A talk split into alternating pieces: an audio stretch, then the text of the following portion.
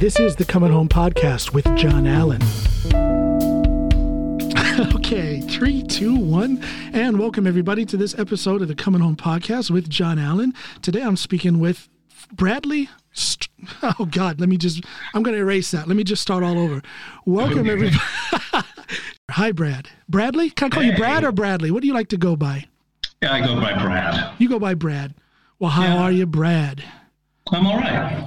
You know, this is uh, this is going to be fun. You're a you're an interesting guy. You're an interesting character. Um, so my listeners understand.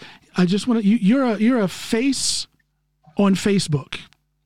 Yeah. We've we've interacted uh, a little bit on Messenger. We've interacted a little bit on social media, but your social m- media profile to me is quite interesting.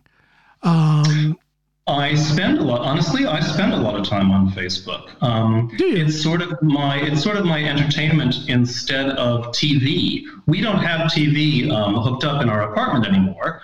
Uh, Oh. We occasionally, you know, look at Netflix or whatever, but. Um, but as far as just kind of hanging out, relaxing, I usually do that on Facebook. So yeah, I get pretty busy on it. Okay, so what do you do then for that Facebook entertainment? What are you What are you looking at? Are you Are you watching things? Are you interacting, or is it a combination? I am definitely interacting. I post some, but uh, I usually spend most of my time on Facebook actually reading other people's posts and getting involved in, you know, whatever debate is being debated. Okay, yeah. Yeah. Now those debates are they uh, in the political line? I'm thinking about what's going on back home in our uh, country of origin, the United States. Are they Yes. politically oriented, or is it? Often, Okay. often politically oriented or pandemic oriented are the two big ones. Let's talk about that pandemic. Are you a Corona skeptic or are you a believer? Neither. I am a gray areaist. Yes, and I, I, I think I'm actually quite clear about that. You know, because I think the the realities of the pandemic, the realities of where the science is on the pandemic, you know, as we learn more and more about it, it is just a huge compilation of gray areas. And time and again, um, uh, one thing that we think we know about it and we think we're quite sure, a few weeks later turns out to be, oh, you know what? That's not so true after all. You know what? Surfaces are not often uh, ways that people get contaminated. That's right. Or um, maybe we're not wearing masks. Oh, wait, we are wearing masks. Yeah, yeah, And- yeah. You know, and, and what I think is sad to me, it's quite. I don't know. Not that I'm an expert with pandemics or viruses. Uh, I'm, I'm just an average guy when it comes to those kind of things. But in my mind, it is not. uh, It, it- there's there's nothing unreasonable. There's nothing nefarious. There's nothing upon which you can build a conspiracy theory if the information changes. Oh, I totally agree. you know, I mean, that's just the way you- science works. Right, especially in- exactly. You find you find out things and, and and then you put that information out. And then you find out more things and you put that information out and it might contradict your previous knowledge, but it's called learning. you know, and, Yes, and- right. exactly. And I, I think it's a sad thing that people are I mean, conspiracy theory used to be something that everybody laughed at. Now, if you laugh at it, you certainly can, and I do quite a bit uh, behind the scenes, but you can't really laugh out loud because then you're at the risk of hurting somebody that you know. So many Yeah, yeah. people, so many people are falling into the conspiracy theory pit. It's it's it's pretty fascinating, and I don't. I think I just think it's shocking, and I also Yeah, I yeah. feel I feel like it's very new. Um, It is. I- It is. It wasn't like this four or five years ago. No, no. Um, I, you know, sometimes when I say something like that, or when I have that kind of thought, uh, I'm thinking, okay, is it because we just have better and more instantaneous information about each other? Is that what it is? Is that we can see on on social media that you know all of these people are having this thought right now, and all of these people are having this other thought right now, and we learn that so fast about each other in a way that we never did before, or are we in fact just more susceptible to conspiracy theories now than we used to be? I would think that I guess I'm a little bit disappointed that social media is such a dividing force in society because I would think that social media, I'm, I, I looked at it from the get go as something that brought me closer to people. It put me, um, I'm trying to remember when I started on, on Facebook, was at like 2010 maybe. And at that point, I was eight years in Norway, eight years away from my, uh, fa- most of my family and all of my friends. And then all of a sudden, Okay. here comes Facebook. And I looked at it as such a beautiful and powerful thing that got me back in touch with, um with my roots, with my American friends, with friends from high school that I hadn't mm-hmm. seen since graduation. And I looked at it as such a positive thing. And, and here it is. It seems to be the catalyst for all things hateful and spiteful and confusing. And it's the foundation of conspiracy theory. What Yes, the heck happened? What It- the heck happened? What It are we is doing? all of that. Well, I mean, I think we, I, you know, I, I'm sure you know also that we just all have such a tendency to tailor our own social media experience to our own beliefs and the ideas that we're most comfortable with. And the people who piss us off, the people who piss me off the most on social media, they end up getting hidden or defriended so that I never, I don't see what they're posting anymore. And especially, of course, during you know recent American political upheavals, I have whittled my own Facebook page that I actually see down to just people I agree with. There's almost no exceptions anymore. Let, let me ask you this. Let's let's take social media away and let's say you're in a work environment. You're at the workplace. During during the current political situation or this this this most recent election. And you hear the vitriol you you you, you witness the hatred uh, you know people diving down that well full of conspiracy theory and whatnot. But you don't have social media. So you're hearing this in real time face to face live conversations with people. How do you think we would deal with that without so you know social media we can we can unfriend or unfollow or block Right. How do Yeah. we, what do we how does that translate how would that translate You know, today's that's a good situation. question, right? You're you're in the you're in the moment. Are you gonna are you going to dive into this debate right there by the coffee machine at the office, or are you just gonna nod and smile and walk away? Uh, does it color your perceptions of that person who you work with? Does it color them a lot or just a little? Um, you know, I have an example. yeah Uh, I don't. I don't work in anything like a normal workplace, so I don't have that. I don't have that kind of experience to go back on. But when my parents died a couple of years ago, and we, my two sisters and I, went to sell our house, um, the realtor came from a close friend of one of my sisters. And he came in and he knew what he was doing, and he um, uh, he had lots of great ideas. He had lots of clear ideas. He had a good reputation. Uh, and then he made what I felt like was the mistake of saying, "Now I'm a staunch Republican, and you know, blah blah blah, and my boss is actually a liberal Democrat, and we somehow managed to get along. But you know, I kind of, I just wish he hadn't actually said that because it immediately made immediately made me think, huh." Um, well, all right. Yes, because I have preconceived notions about what a uh, staunch Republican in Virginia is going to think like and be like. And um, of course, in the end, we're Facebook friends and we do get into uh, minor debates occasionally. But he did a great and quick job of selling that house. And we, um, we actually put his ideas into, we, into action he said, you know, you really need to update the kitchen before we put this on the market. So we immediately updated the kitchen. The thing sold in just a couple of weeks, and it was, you know, Yeah. good price. So, you know, Yeah. he did his job really well. But it did color my, you know, I didn't need to know his political leanings. And why do you think he said that i, I mean that that's I- that's a that's a bizarre thing to say It, well, I, you know, we just had this one meeting, and I don't know why he would have brought that up.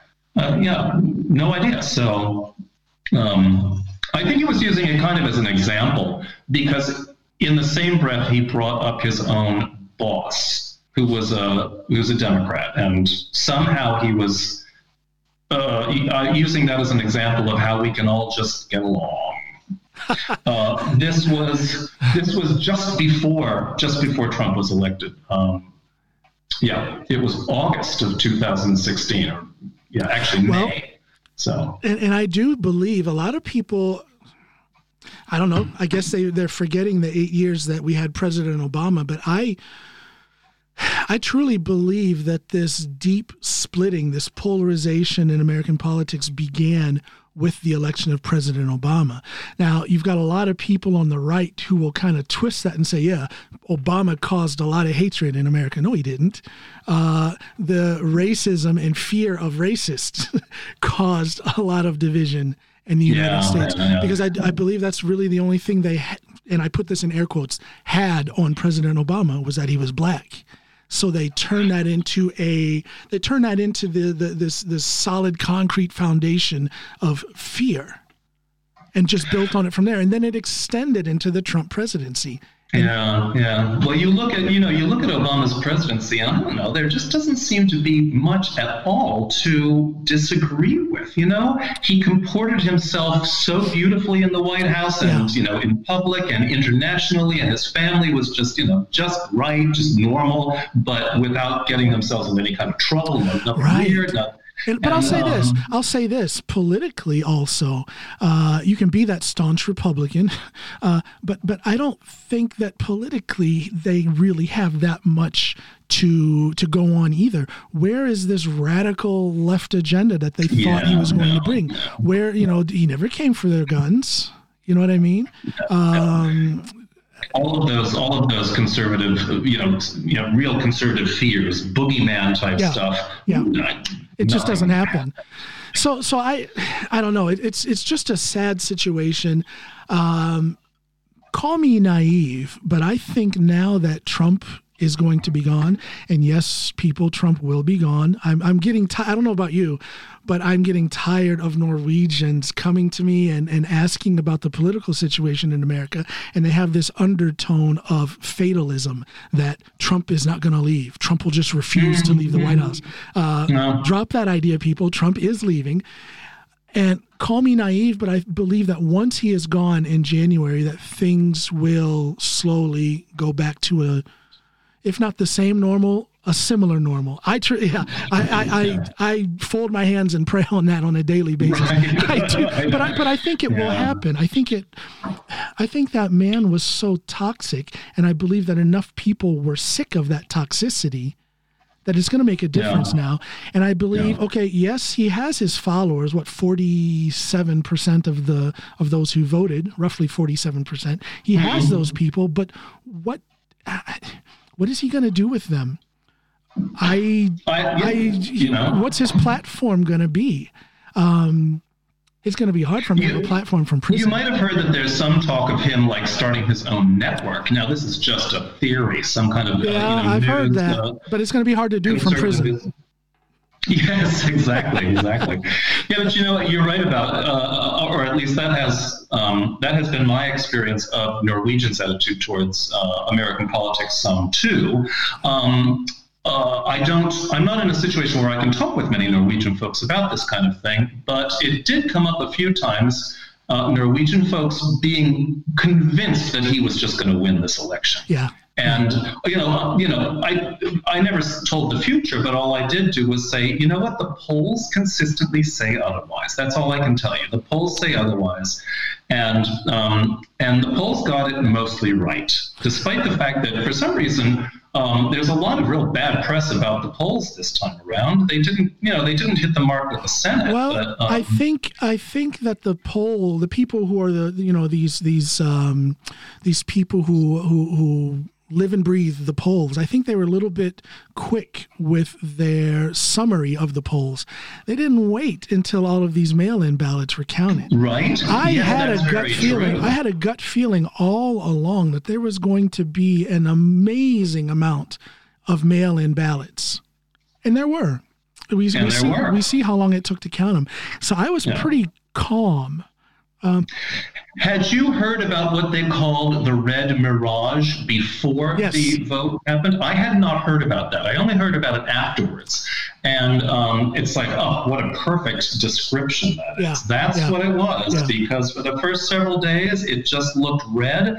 And I couldn't believe that there were still people saying, you know, um, they're still counting votes in Pennsylvania. And I'm like, Pennsylvania? Trump is ahead by a mile in Pennsylvania. And in Georgia, but Trump's ahead by a mile in. Georgia. but he won them both. It actually happened. You know, he snuck up by those mail-in votes. I, I had a gut feeling all along. I was relatively calm. I was doing, um, gosh, I did, I did a lot of media the week of the election, uh, leading up to it, and then a couple days afterwards. I was on a radio program uh, with NRK, and the lady who was interviewing me kind of tried to to push me into that fatalistic uh, Trump is going to win. Look how much, look how far he, ahead he is in in Michigan, in Georgia, in Pennsylvania. Yeah, and I stuck okay, to my, right. but I stuck to my guns. I said, Good. "You gotta wait. Nobody Yeah. is comfortable right now, but but you have to wait because." These mail-in ballots are going to be. It, there's going to be a phenomenal amount, and Yeah, and and sure enough, that's exactly what happened. Sure enough, you know, I was actually very unusual for me, but I was actually watching Fox and CNN back So was and I. forth So was I. while, while the whole thing was happening. Yes. And Fox went out on a limb and actually gave Biden Arizona. They gave Biden- anybody else did. Yeah, I was just going to say they gave Biden Arizona long before CNN did. Yeah, yeah. Yeah, So- I thought that was interesting. And then they had they felt like they had to defend it, and they did. They had they had you know sound reasoning behind it, and of course they were right. So yeah, Well, that it's going to be it's going to be quite interesting to see what happens with Fox when they no longer have Trump as a figurehead. We'll see what happens. Who, who are they going to worship now? Yes, right. But- but yeah, you- good question. You can't you can't worship Mitch McConnell. Oh gosh, that guy. Oh, that's a whole podcast in itself. Mitch Mm-hmm. McConnell. You, you said something a couple uh, a couple minutes ago. You said you're not really in a position to discuss these political things uh, quite often with Norwegians. That's How- right. how- how so? Uh, because I'm not I'm not in places where I chat with Norwegians very much at all. Um, Yeah. You may know that I work at the American Lutheran Church here in Oslo. I'm the organist there. Yes. So that's just all almost entirely Americans. And also, I just don't when I'm there, I just don't spend much time chatting with people. I go in, we have a short rehearsal with the choir, we play the service. Maybe I go downstairs for coffee, but we haven't been having coffee hour for months because of you know social distancing. Um, and then in the rest of my life, especially since the pandemic started, I just am not in a, a situation where I am chatting much with Norwegian folks. So you're, you're fairly isolated then. Yeah, I guess you could say that. I mean, I have my circle of friends, and a couple of them are Norwegian, but they're so. Uh, one thing I notice about my group of friends, rel- compared to things I read on Facebook pages like Americans in Norway, is that my group of of, of personal friends, Norwegian or otherwise, are very internationally focused. Okay. Um, they tend to speak English perfectly fluently, so I communicate in English all the time with all of them. Oh, they do tend you? To travel inter- yeah, they tend to travel internationally all the time, okay. and um, either to teach, to give concerts, you know. Um, and so, yes, so it's a very, it's really a very broad and international outlook that I share among my friends. Um, and so I'm a little bit surprised sometimes when people describe, uh, you know, the bulk of the Norwegian folks that they know from work or from their town, um, and maybe out on the west coast of Norway um, in a fairly isolated area. Folks seem to be quite different out there um, than what I'm used to. You you live in Oslo, correct? Pretty much in the middle in the middle of Oslo, or you on the? Yeah, right out right out that window is Bislett Stadium. Okay. Yeah. Yeah. You've- yeah, so uh, so we're very very um, yeah basically downtown. I can walk to the palace in five minutes. Well, I live in a, I live in a big city now, but most of my time in Norway has been out uh, in the districts.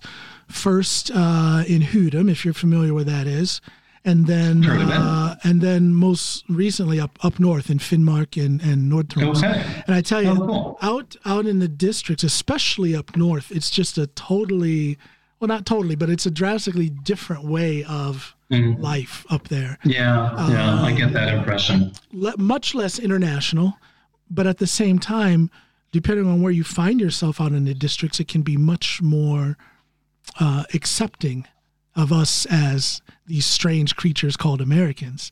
Oh, okay. That's my that's my Well, you know, experience. yeah.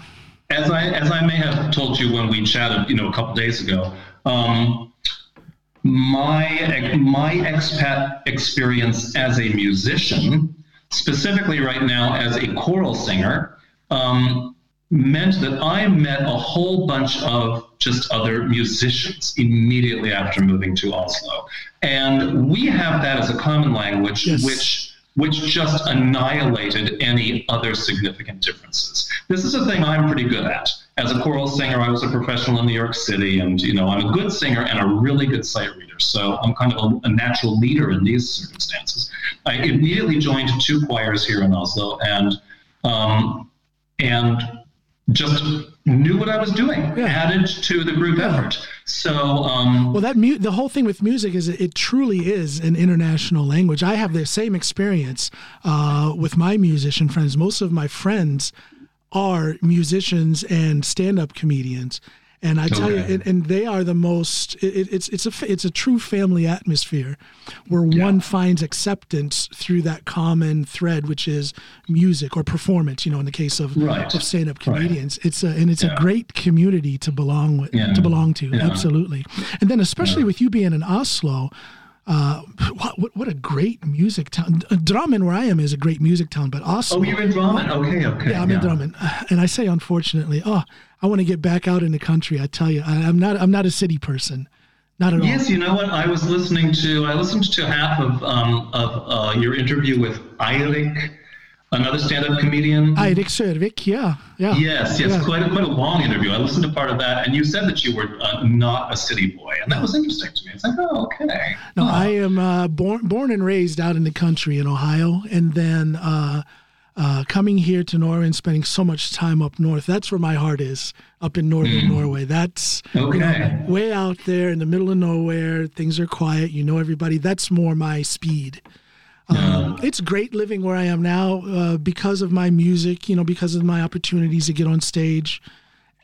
That that's that's a good thing. But uh, mm. uh, if I could have that out in the districts somewhere, I would I would be a much happier person. Okay, yeah, yeah, but, but really, I assume you have to be. I assume you have to be somewhere pretty urban to have many opportunities to do stand And that is true. That is true.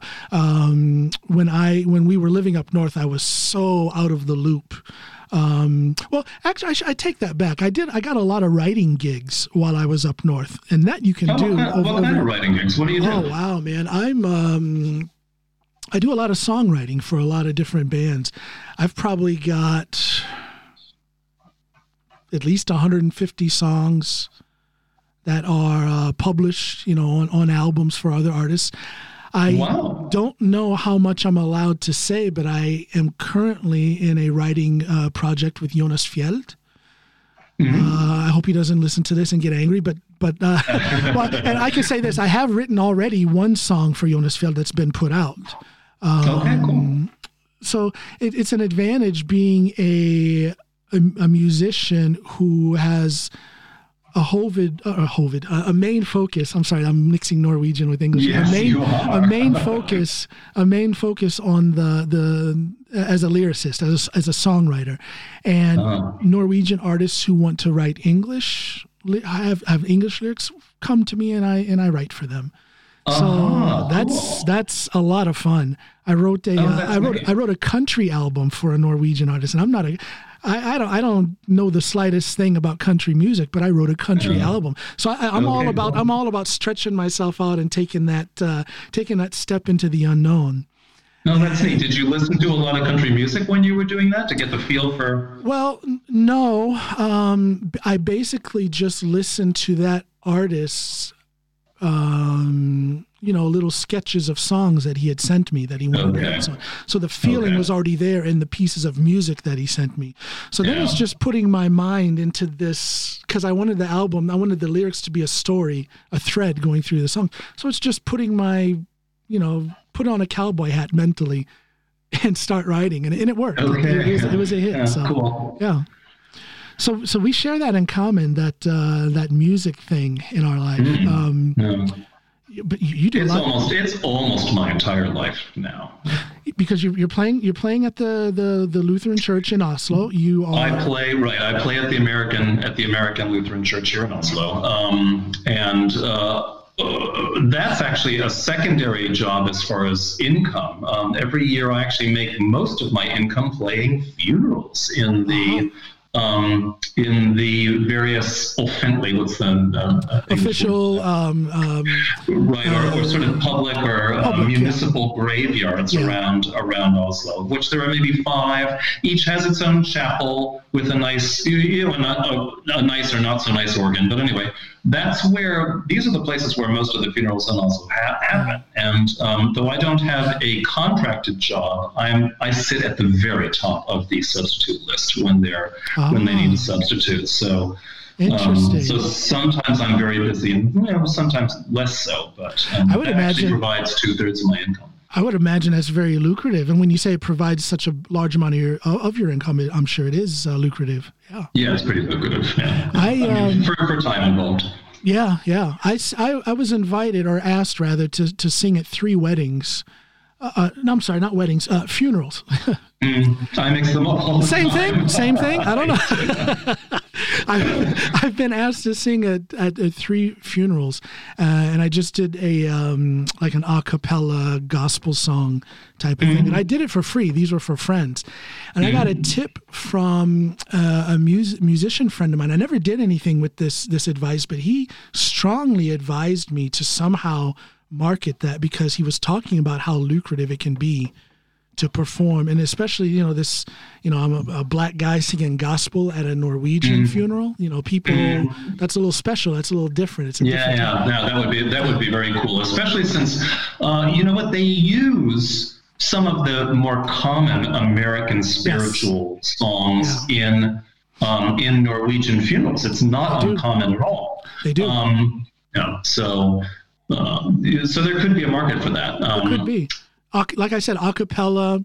Uh, you know, I'm I'm I'm raised in, in, in a black church, and that comes through in the performance, which makes mm. it a little bit different than what uh, they're used to here in Norway. Yeah, uh, I think when I when I play, especially Amazing Grace, which comes up in in Norwegian funerals all the time in English, but I think I play it like an American with some extra jazz chords and yeah. some, you know, and a, you know a, a, transposition into a higher key halfway through. And, yeah. So, so where'd you get your music background? Have you studied music, or is this just something oh, yeah. you? Okay. Yeah, I um, I uh, I've I studied piano since I was nine, which actually is kind of late for somebody who ends up as a professional keyboard player. Um, and then cello from about age 13, and voice starting when I was in college. And then each one has sort of been the top one for some period of my life. For a number of years after college, it was singing. Um, okay. Mostly, mostly actually in churches. Uh, I um, I was singing up up front at the podium in the National Shrine of the Immaculate Conception in Washington D.C., in wow. St. Patrick's Cathedral on Fifth Avenue in New York City, wow. at the United Nations uh, Church. I had some really high profile um, singing gigs. Those are some. Those are some very high profile gigs. Yeah, wow. it was cool, and there was there was TV stuff too. Yeah. Um, um, and it was boy did I ever cut my teeth because I was in my mid twenties doing that, and that's where I gained enormous confidence as a sight reader because these are very professional atmospheres. Yeah. and music is happening very fast in these larger cathedrals you know? You're handed the music and you're expected to perform it on tv tomorrow at noon. No rehearsal except for a except for a run through right before the service. You're just expected to make it work. And um, yeah we did. You know, those of us who were doing I, that. I, I, I used to have a decent amount of ability to read, but uh, man, I've I've lost that. And it was and I yeah, was self taught. I was self taught. I've never studied music. Oh, um, I and and I I wish if I could go back and redo that part of my life, I would study music because I yeah. love it. It's in my heart and soul. I enjoy playing around with it. I enjoy performing. And I think I would have some extra chops if I knew mm-hmm. my theory, if I could read yeah, yeah. music. Oh, I feel like I feel like I'm missing would, something. Of course you would. Yeah. yeah. well, because you would be able to like open some old hymnal um, that you found in a bookshop, and you'd find some gems in there that you've never heard before and never would hear. But um, but you know that's where this information is stored. Yeah, Yeah. Um, now, now, I could do that. I could take an old hymnal and sit down at the piano and I could hammer it out. Mm-hmm. But I'm talking mm-hmm. about using, you know, give give me give me a total of maybe 36 hours to work through one song by okay. re- by reading, yes, okay. and then I could do yeah. it. so that's okay, that's the no, level no. of my reading right now. Right. Okay. So we're in different camps because you know because I can just open the thing, completely never seen it, and play it exactly exactly as it's written, and hopefully about halfway through the first verse understand the style well, so that I can then modify and you know and just really play it. Well, if we were a, a, duo and we were trying to book something, we couldn't do that 24 hour turnaround you were talking about. We would probably we would need a little more time for me. I think I'd be we holding could, back. because I would I would make a I would make some kind of video for you of me just singing in a plain way the melody, and you could get it in your ear right away, and we could do it. Yeah, yeah. Everything I do is by ear. It's by feel. It's by heart. When it comes to music, and and there's something about that because I do enjoy it and I've been mildly successful with it. Uh, but it's just that I feel like I'm missing that little that little something yeah, because I can't read yeah. and I and I uh, and I don't know my theory like I should. Yeah, it would add a level of security to your at least to your earliest rehearsals when you're working yeah, on something if you could right. if you could read. Yeah. Oh. Makes makes a difference. Oh. And I, you know, I depend on it so much because I saying this for the public, I never practice. I okay, just go really? in and do it. Yeah, yeah. Um, but people who do, you know, people who do music at sort of the, you know, in sort of the realm that I'm in, we have a tendency to do that. There's very yeah. little actual rehearsal yeah. going on for yeah. for church services or for you know weddings or funerals. You know, just rare. My first uh, my first band I ever played with uh, here in Norway this is going back to like 2004, 2005. Uh, we actually played quite a bit. Um, these are guys who um, I, I, I want to give a shout out to Knut Ingolf Brenne, who is one of the best guitarists I've ever heard in Norway. And this guy is uh, he's well learned. He knows he, he reads. Uh, he went to uh, I cannot remember the name of the school, but some sort of music school in Kristiansand uh, here oh, in Norway. Um, he was he was the guitarist. There was a bass player, uh, Thomas Fritze, who is also a fantastic musician, multi instrumentalist, very good at reading. Uh, and and then a, a, couple other guys in this band. And I remember, and I was the one who was coming with the music. I had written all of the songs, all of my solo songs. So I bring it to these guys so that we can I can turn it into a live project. And I, I guess it it really hit me in the face in, in a positive way how I was missing that theoretic background, that that that that yeah. that scholarly background when it comes to music, because yeah. those guys took a song that I already liked and, and, was already good, and they just lifted it. Uh, you know, yeah, a, couple notches higher because they know, and they mm-hmm. throw in a suggestion about a chord change or about an mm-hmm. arrangement and whatnot, and it's just, uh, yeah. It makes a difference. It, it does make a difference. difference. It also it also speeds up the process. You know, when oh, you're absolutely. working with professionals who really know absolutely. really know what they're doing, you can get to a very good project. Very, I mean, a very good product very quickly. Yeah, absolutely. Yeah. So it's uh, that that's that's one part of your life. This uh, this music. Uh, this music world we're talking about. Now you are also something of a of an artist. I've seen some paintings that you've done. Yeah, yeah, yeah. I saw that you had uh, liked a couple paintings on Facebook. You're um, talented. You're talented guy. You've well, got thank some, you. You've posted some good works there, man. That's some good uh, well, pieces thanks. of art.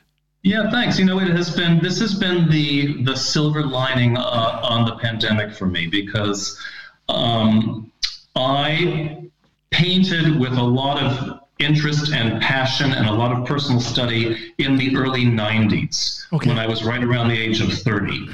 Um, and loved it and put and did manage to paint some pictures that I still really like. And then in 1995, I completely stopped for no particular reason. I just stopped.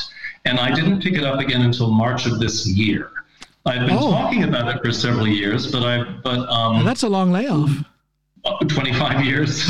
yeah. Um, uh, but I've been talking about it, and then when the when the actual lockdown hit in mid March, it was like, well, what am I going to do? You know, because we were basically just locked here in the apartment all the time. And so I got out, literally got out the paints, the 25 year old paints from my old paint box that I've been dragging around.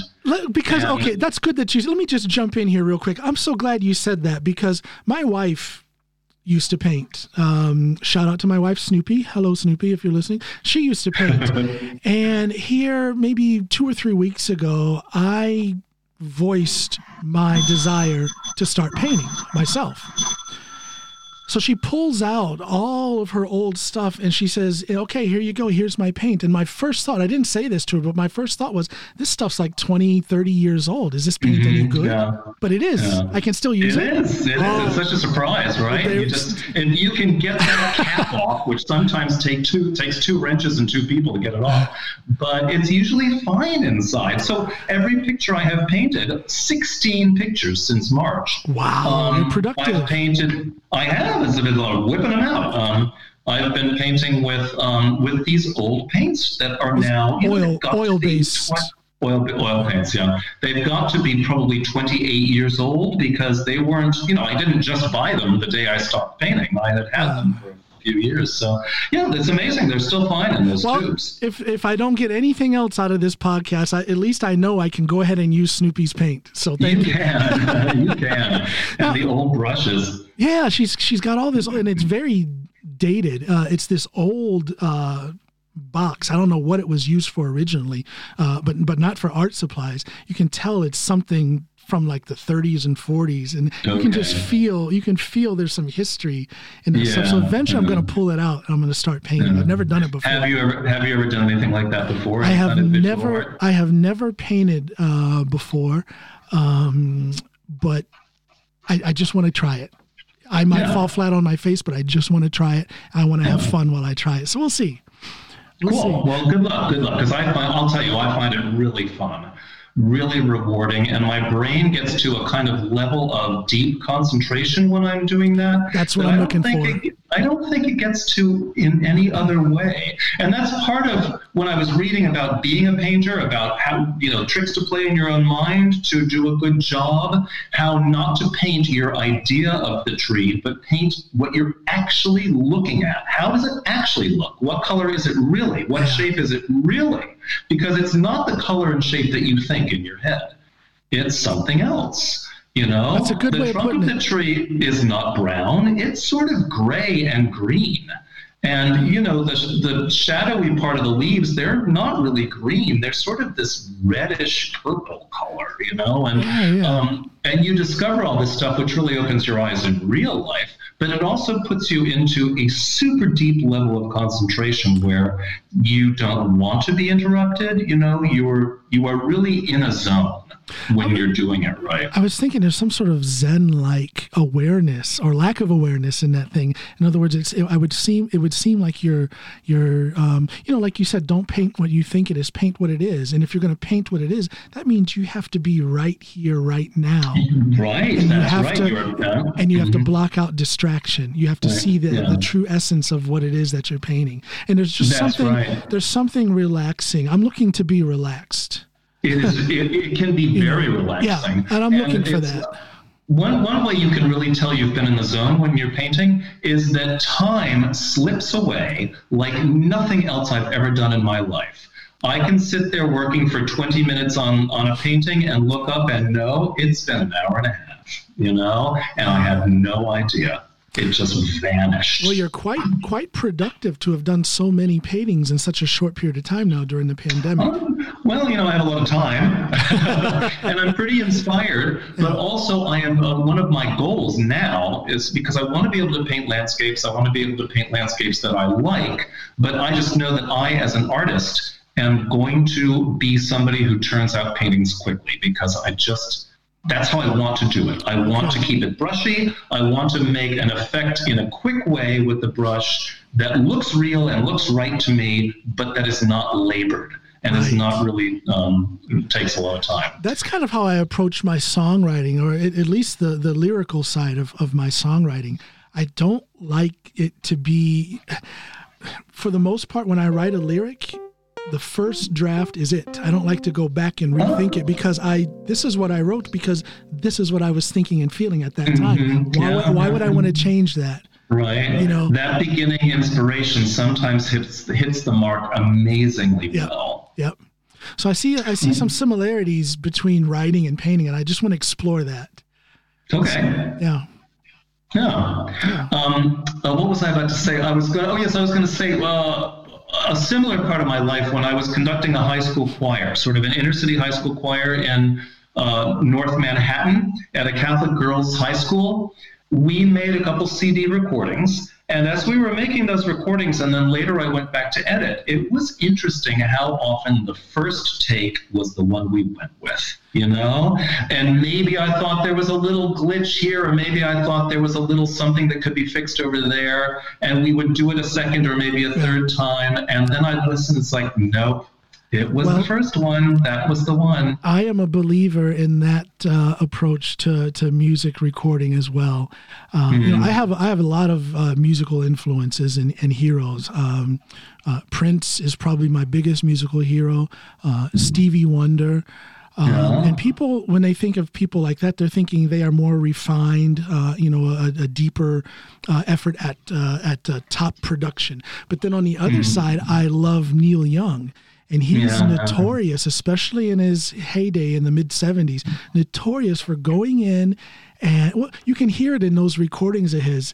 Um, uh, production wise, if you listen close, especially with headphones, you can hear mic bumps. You know, he's bumping Yes, into yes. the Oh, mic, yeah. and, Oh, yeah. and and sometimes you can hear him saying things. You know, the- we're switching to D. You know, the, the chord changes and stuff. He's Okay, cool. and I, I just love that. It's such a raw approach, and you know, the first take is the take. The first take Yes, is right, the only right. take. Yeah. Um, Yeah. For those who are listening, go and um, go on his ah, what is that album? Um, Homegrown is the album. I gotta put. I can't remember the name of the song now. This. Let's see. Hold on. I'm gonna tell people something really cool here. Let me just pull this up. Um, homegrown. Uh, there's the album and the song Separate Ways, of course. Neil Young's song Separate Ways from his Homegrown uh, album, which was recorded in 73, I believe it was, but just recently released. He sat it on the shelf for, for, for, Oh. for decades until maybe six months ago he, he put it out. Okay. And on that song, you it, it has a very strange beginning. It's like halfway, like halfway on a note. It and it, it it's it, it you know it, it comes on like that, and the story is okay, that the, right. the story is that um, uh, Neil Young, as I said, he had this very organic approach to his recording. You know, just push record and record everything. Well, on that Okay. song, the engineer hadn't pushed record, and he Oh, literally okay. sprinted across the control Oh room no! and right, put his finger on record Okay. after they had already played a couple of notes Yeah. on the song. So there's that there's that raw production So- style. yes, yes, right. Do you listen to much or any classical music? Uh, You know, I used to. Um, surprisingly enough, when I was uh, active duty U.S. Marines, when I was in Okinawa, I listened to classical music. Yeah. Uh, I had an Okinawan friend um, who was a classical music aficionado, and he gave me all kinds of CDs with uh, with some of the strangest. Have you ever heard of Kitaro? He's a No, I don't think Japanese so. mus- musician. He's more. If you could take classical music and put it into modern times, Okay, all That's right, what I know he's the, I know the style. Yeah. Yeah, so his name In is- fact, I may, I may indeed know that. Okay, know yeah. that. Uh, okay. So so from from listening to to you know regular classical you know truly classical uh, music, it kind of brought me forward into this modern classical style. But I've since since I've been away from Okinawa, I've kind of kind of dropped it.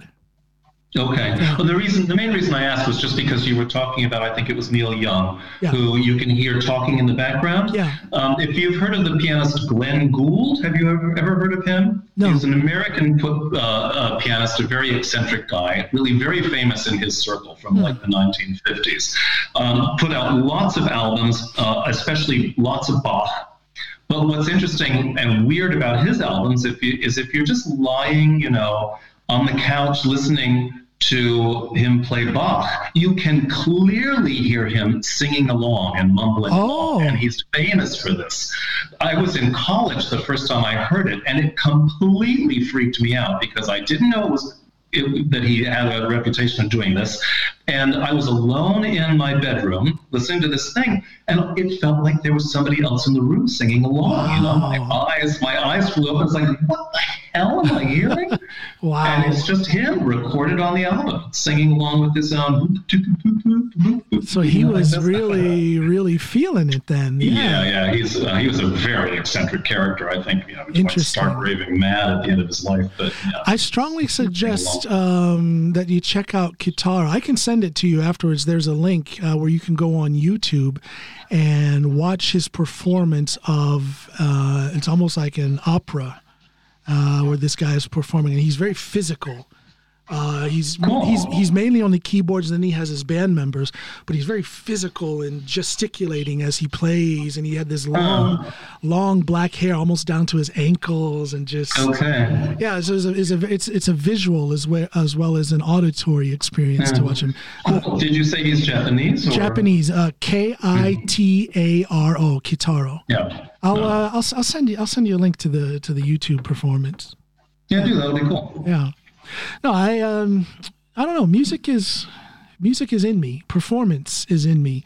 Whether it's music or doing stand up or doing this podcast, I just like uh, these different forms of of self expression. Hmm. yeah, well, obviously that's a big part of my life too. Yeah. Especially as especially as a musician, because I perform professionally on four different instruments. You know, piano, organ, cello, and and voice. Yeah. And the four of them have given me this huge range of, of different kinds of of stage experiences. Yeah. You know, Yeah.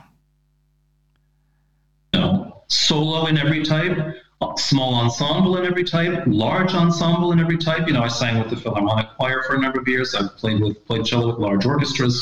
Um, I have played keyboard in fairly large orchestras. So uh, just lots of a very, uh, you know, a very dense wealth of experiences. So when you came from to different kinds of music. so when you came to Norway, did you know you were going to be working with these things, or were you unsure about I what? did. I did. So No, that no, was the no, no. plan. I- that was the plan from the get go.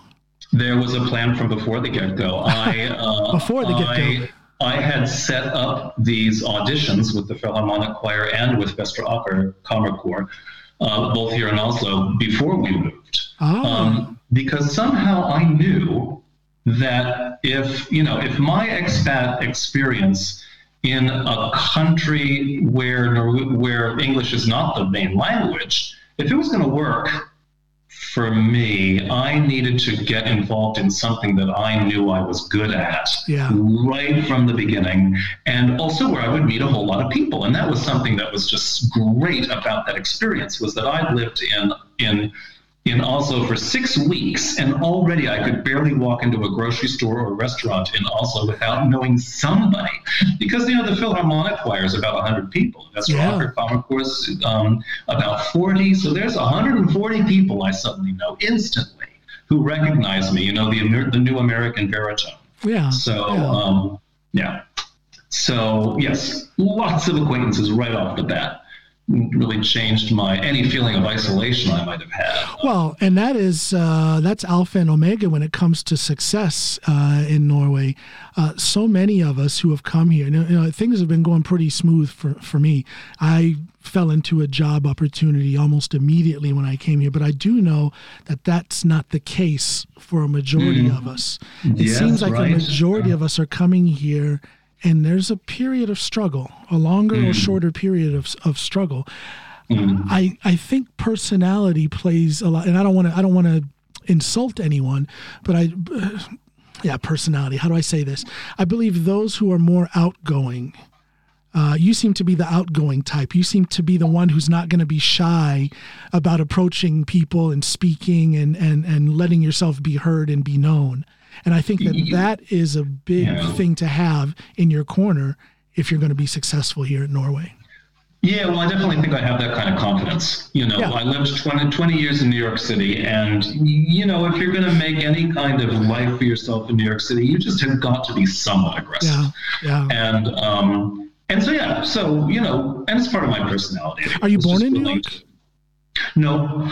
Um, I was, uh, as a small child, I lived in upstate New York, in Utica, New York. Utica. And then actually grew up outside Washington, D.C. My father worked for General Electric, um, selling radar to the Naval Air Program. So he was in and out of the Pentagon um, for those years, you know, between eight, I was between seven and 18. Um, yeah, so that's where I grew up, really, Okay. McLean, Virginia. Now, uh, did you? Wh- What is it that made you want to come to Norway? Is your spouse Norwegian? Yeah, yeah, he's Norwegian. In fact, he was born a couple blocks from where we live now. So how so how did you guys meet? Tell the story about how you guys met in in the United States. He uh, he was getting a late in life um, master's degree at Baruch College in Manhattan. Ever heard of it? No, no. Yeah, it's a, they have a they have a good uh, master's program in business. He was he's four years older than I am, and uh, so I guess he was forty four. Um, so he was in his forties when he was getting this master's program. Um, and then he had graduated and he wanted to stay in New York for a while, looking for a job. Uh, and we met on Match.com. as Okay. Yes. Yeah. We met on Match.com. I, I felt for a while like I should be the Match.com gay poster boy because I had so much so much success through that site, which I guess you can have if um, if you live in a huge urban area where the pool is enormous. Um, But it because one sounds- thing that No, I'm sorry. Go ahead. Go ahead. one thing that Match tries or tried to do was actually to match you up based on personality characteristics and you know just thing interests and all of that stuff and i got so many matches that were 99% in new york city Oh, but that's just not gonna that's just not gonna happen in other you know in other places of the world you know you're lucky to find two people with 70% you know That's not going to happen in my hometown of Norton, No. Ohio. That's for sure. No, right. See, so right. So yeah, so we met that way after, um, uh, and we you know hit it off really right away. But Uh, so meeting, we were- meeting someone online, that's not scary. It wasn't scary to you at all. No, no. And, I'm, and I, let me be clear, I'm not against it. If it works, it works, and I see that it works. But for me personally, I, you know, I'm married. I've got my, I've got Snoopy. I don't need to do those kind of things. But if I were out there, I would be scared to death of meeting someone. Would you? Okay, you know what? People have such different relationships to this. Yeah. I just feel completely the opposite. Really? I mean, I have no well, inhibitions, no worries at all. Uh, yeah, no, really, yeah, no inhibitions or worries. But think about this for a second. You know, you and I met online. You know, we're That's having true. This, we're having this conversation. And it's like, you know, what's what is scary about that? So you know, You know what? you meet That's a person. true. That's true. You meet the person face to face after you know after you've had some kind of communication, and and uh, for for me and Trond. Um, we had a month of lots of written communication before we Okay. actually met. And it turns out that he is a really, really good writer in English, you know? Um, you know, perfect, first of all, just perfect English. His Yeah. English is perfect. Yeah. Um, but also, he's just a creative, you know, intelligent guy. He can really express himself. So after this month of communicating that way, you know, I kind of knew how the inside of his head worked and knew, Right. okay, this, Right. this is probably going to work well. Okay. So, um, and it did, obviously, 17 years later. you know, here we are. 17 years. Congratulations. Yeah. Yeah, thanks. Yeah. It's uh, unfortunately not a lot of people that make it that long. People. Yeah, I know, right? Yeah. Um, I don't. I don't know. I, maybe I need to think about it differently because you you kind of you hit on something there. You know, and when I think about it, most of my podcast guests are people whom I've never spoken with before I spoke with them on the podcast. uh, and right? an unusually large number of them. I'm on my this will be the 89th or 90th episode uh, with you, and a majority of these people I actually consider them friends now. Some of them Yeah, I sure. some of them I communicate with daily. So I guess that's. I don't know. Why should that be any different than meeting a potential romantic interest I, online? I truly don't think it is. I truly don't. You know. Um, See, and there you go. That, this is why I do my podcast. I'm trying to learn new stuff, and that right Yeah, there, you yeah, you, you, yeah. you kind of hit on something that I hadn't really thought of in depth before. Right. And um, I guess, like you, I and Trond have made a number of very close, lifelong friends, just which started out as just random people who also commented on some mutual friend's Facebook post. Yeah, yeah. And then, you know, you have something in common, or you get into some kind of interesting debate, which Yeah. then grows into something else, and then you become Facebook friends yourself, and blah, blah, blah. And, um, And there's the and- beauty of social media. There's the beauty of it.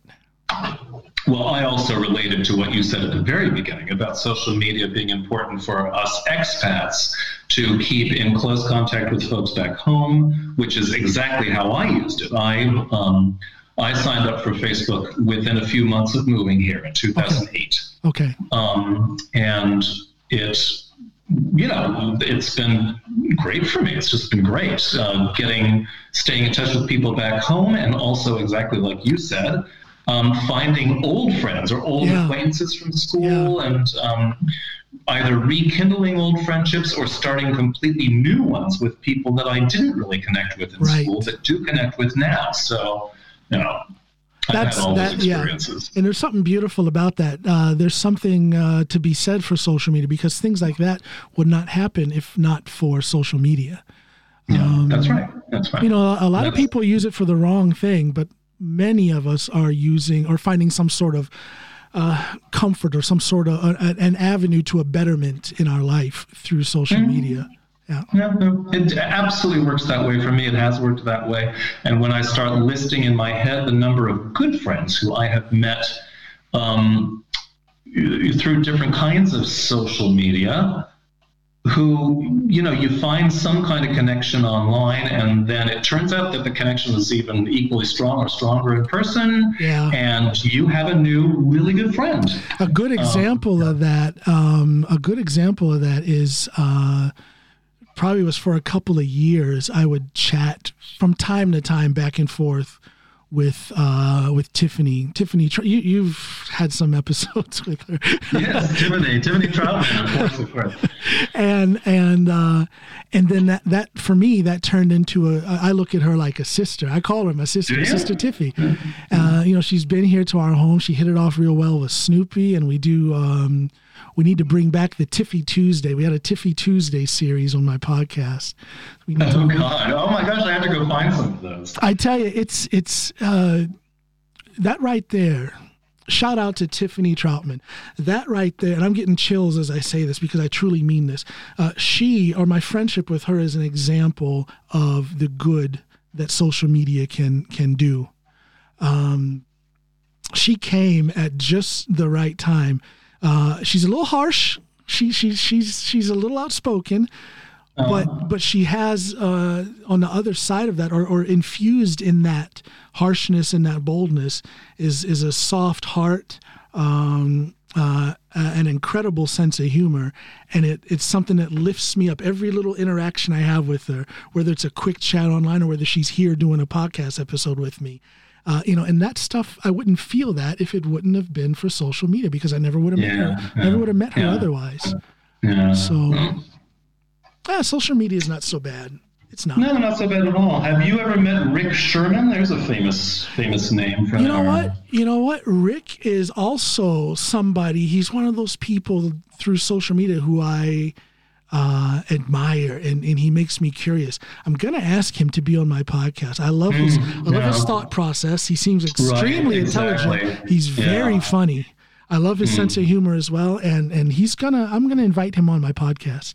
Absolutely. Yeah, no, that's that's my experience of him too. We've been, you know, Facebook friends and had just a little bit of private communication through through the years. And Okay. yeah, he's just one of these really smart, really good-hearted, and very funny people. Yeah, I think. yeah. He seems like a- I've he seems like-.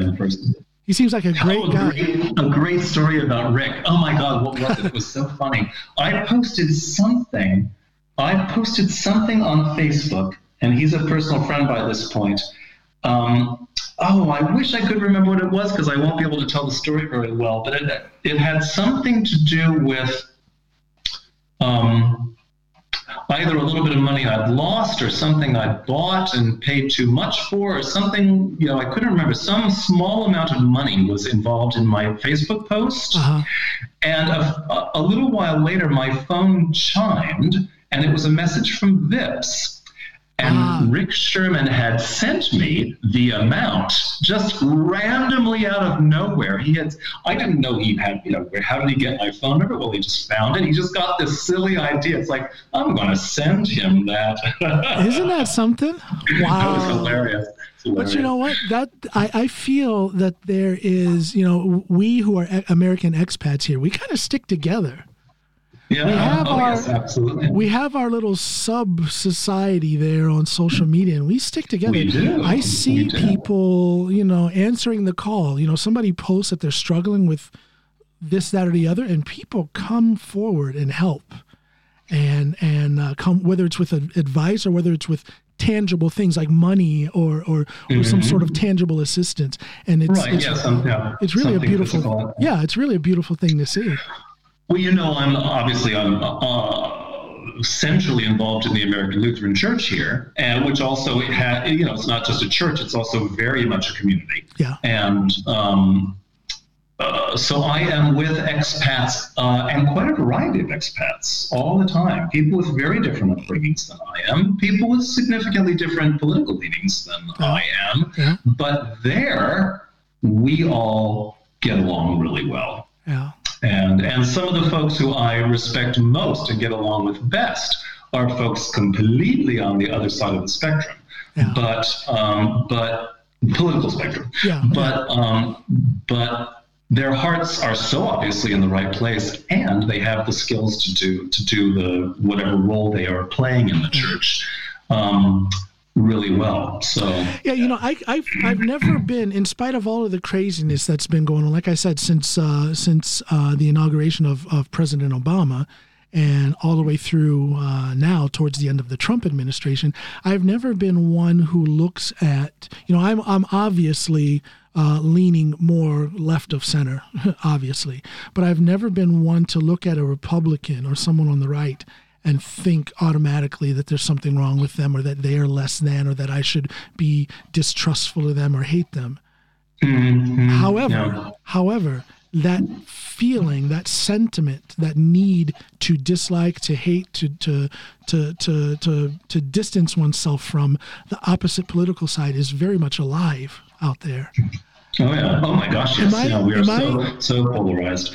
But but am I am I out of line when I say that I truly feel that most of that crazy hatred and dislike and shunning comes from the right.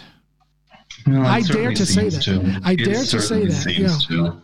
It, uh, it just feels so it feels so obvious that the that the most aggressive rhetoric and the most passionate passionately negative rhetoric comes from the right. I mean, did you see just today um, uh, a, uh, you know a congregation of Trump supporters outside the Capitol building in Georgia, um, denouncing the these are Trump supporters denouncing the GOP and Georgian uh, and um, Republicans up in Georgia's uh, you know high up in Georgia's political system for allowing the vote to end up you know in support of see, Biden for a they consider it some kind of traitor.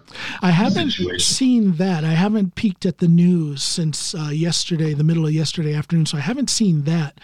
But one thing that I did see today was that there is a growing movement on social media, uh, on what is that new um, social media site? Um, Parler. Parler. Par- uh, especially, Parler. especially there, but also in, in, in more mainstream social media. There's a movement where people on the right are saying, uh, don't. It's a new conspiracy theory. Don't vote in the Senate runoff in Georgia. Don't do it because it is a, a CIA plot, an FBI plot, and a general left wing plot to document everyone who. Um, who is who is right leaning.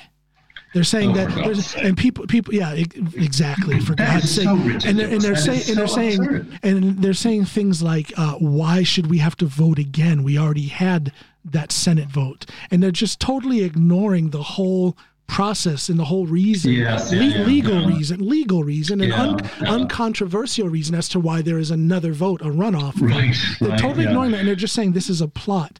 And I'm wondering you know, maybe, maybe we shouldn't say too much about that.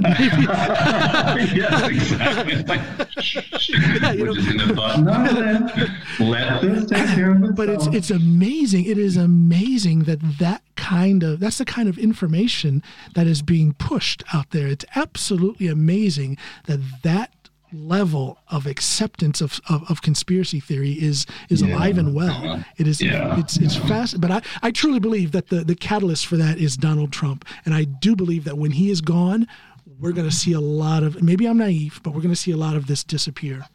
Really hoping. Really, really hoping. And oh my God, if if those two Senate seats go Democrat, I believe that we will have some degree of renaissance in well, some some degree of renaissance. I truly here's believe hoping. Here is hoping. Oh my gosh, that would be so great. I have low hopes about that one, but we'll see what happens. You know, it would be so great.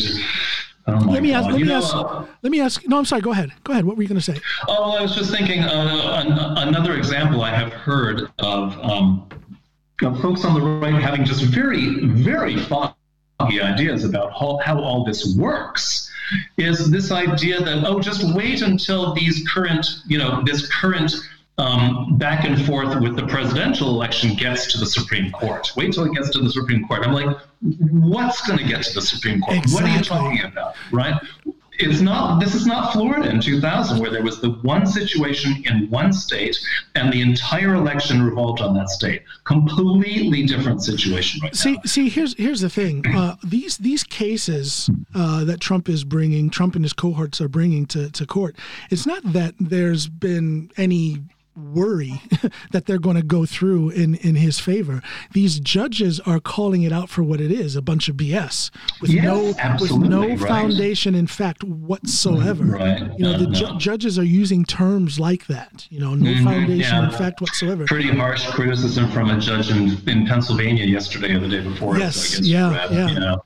And it, and, and it really it, I think it's sad that in the face of that rejection of rhetoric, um, in the face of that rejection of of of that movement, how can people still support that man? Mm, and it's a legitimate question, and I try to ask that question, that hypothetical question, without any malice or distaste. But I truly cannot understand why people support that man. I don't no, get it. I truly no, don't. No. I've asked I've asked people to explain to me what is it, and no one can give me a straight answer. Can, the, yeah, okay. The no. reason I why, would be interested to hear some well, some people attempt it because well, it's just the reason the, the reason why there is no um, right leaning guest on my podcast to date is not because I haven't asked them to come on. Oh, okay. People won't come on. They don't want to have, and I'm not. I mean, I'm a pretty smart guy, but I'm not like a, one of these professional political pundits.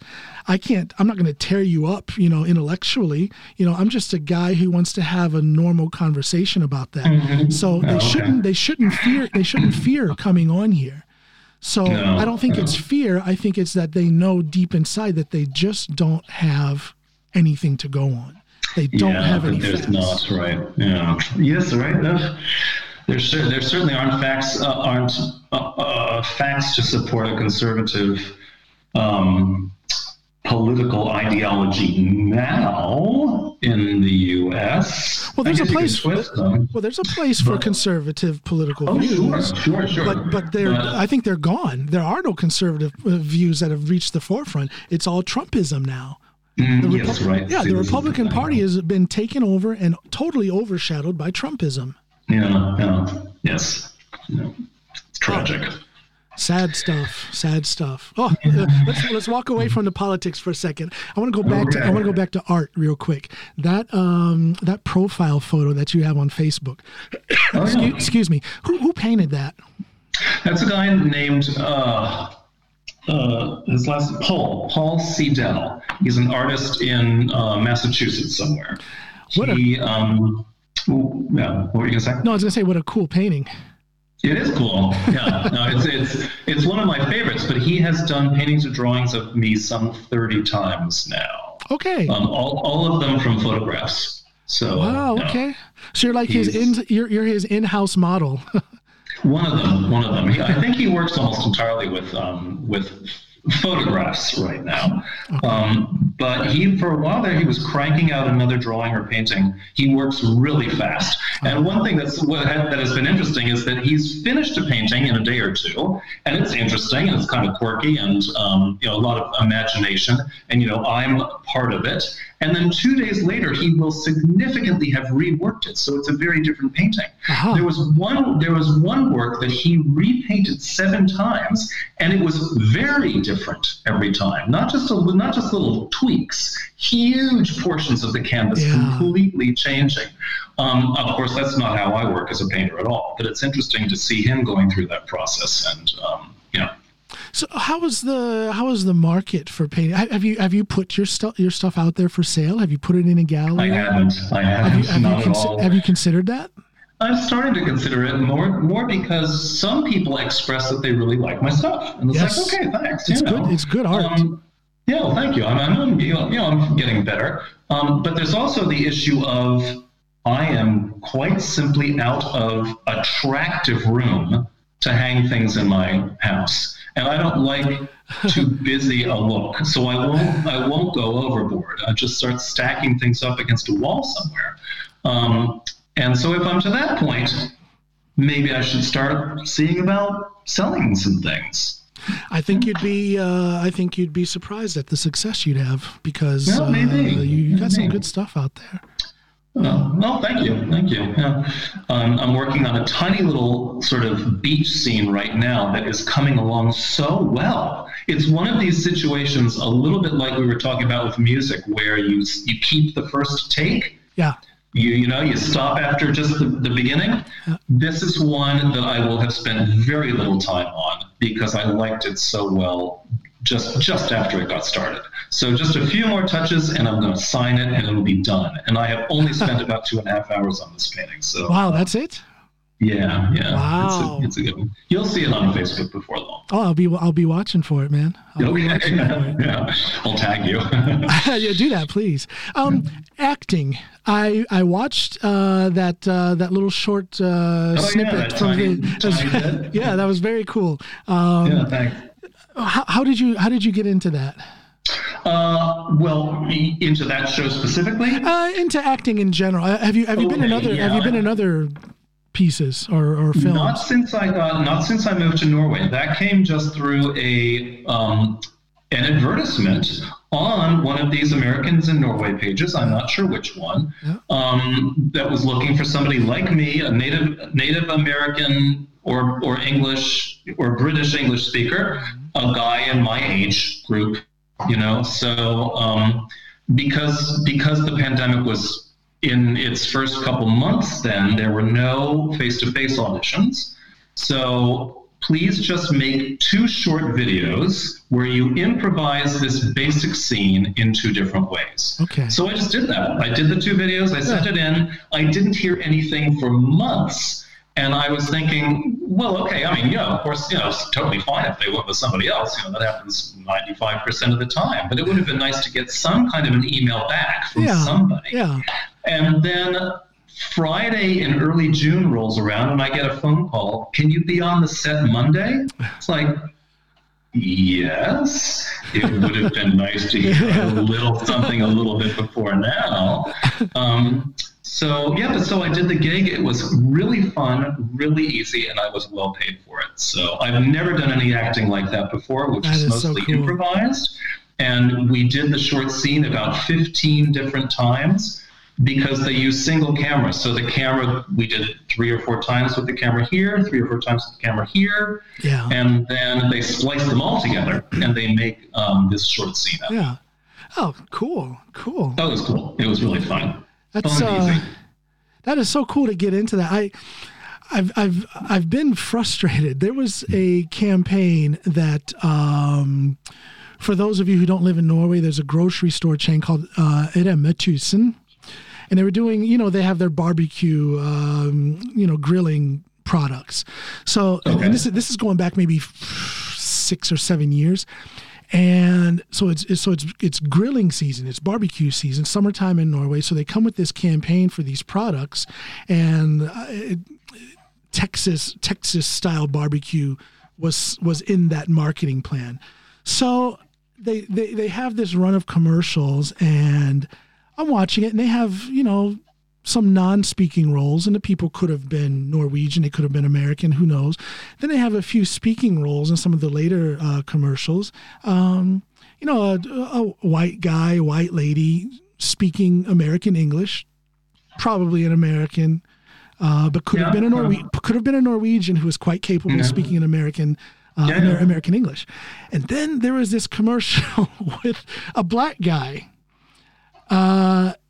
And when he spoke his English lines, it was obvious that he was an African.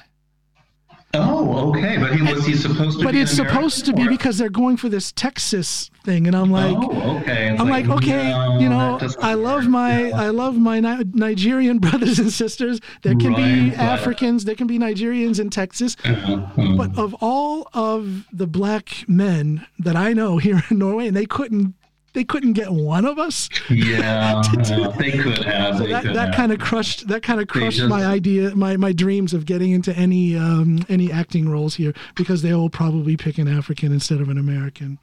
Even though the Well, role, I mean, even though the role, I mean, if, if the guy is supposed to be an American black guy, you've got to I just thought that was yeah, but I thought that was so cheesy. It's uh, Well, they could have gotten away with it if it was supposed to be if he was If he supposed to didn't be from New, from New York. For because example. of course For example. we're used to all accents from New Yeah. York, but Yeah. um, but other places. in and the there could be an African. There could be Africans. I'm sure there are Africans in Texas, but but but come on, But come on. yeah, no, no, no, you could do better than that. No, Norway, gotta love it. Gotta love it. hey man, You know what? I I have a cello student coming in a few minutes, so I have to. I yeah. have to. Let's uh, let's uh, you you go ahead and boogie. I uh, I want to thank you for doing this. Uh, this was That's as great. this was as fun as I thought it would be. You have an interesting life. Uh, you're doing Thanks. a couple things that are quite similar to things that I'm either doing or am interested in. Mhm. Uh, Yeah. I think I'm going to start painting relatively soon. I will send you. Oh, cool. Yeah, I'll send you some shots please, of the Please thing. photograph them and put them out. I will definitely do that. Um, hey, this is step one in our friendship. Yeah. Let's look forward to the continuation. well, listen, um, thank you so much for doing this and uh, take care of yourself. Thanks, John. My pleasure. Bye now. Thank you and goodbye.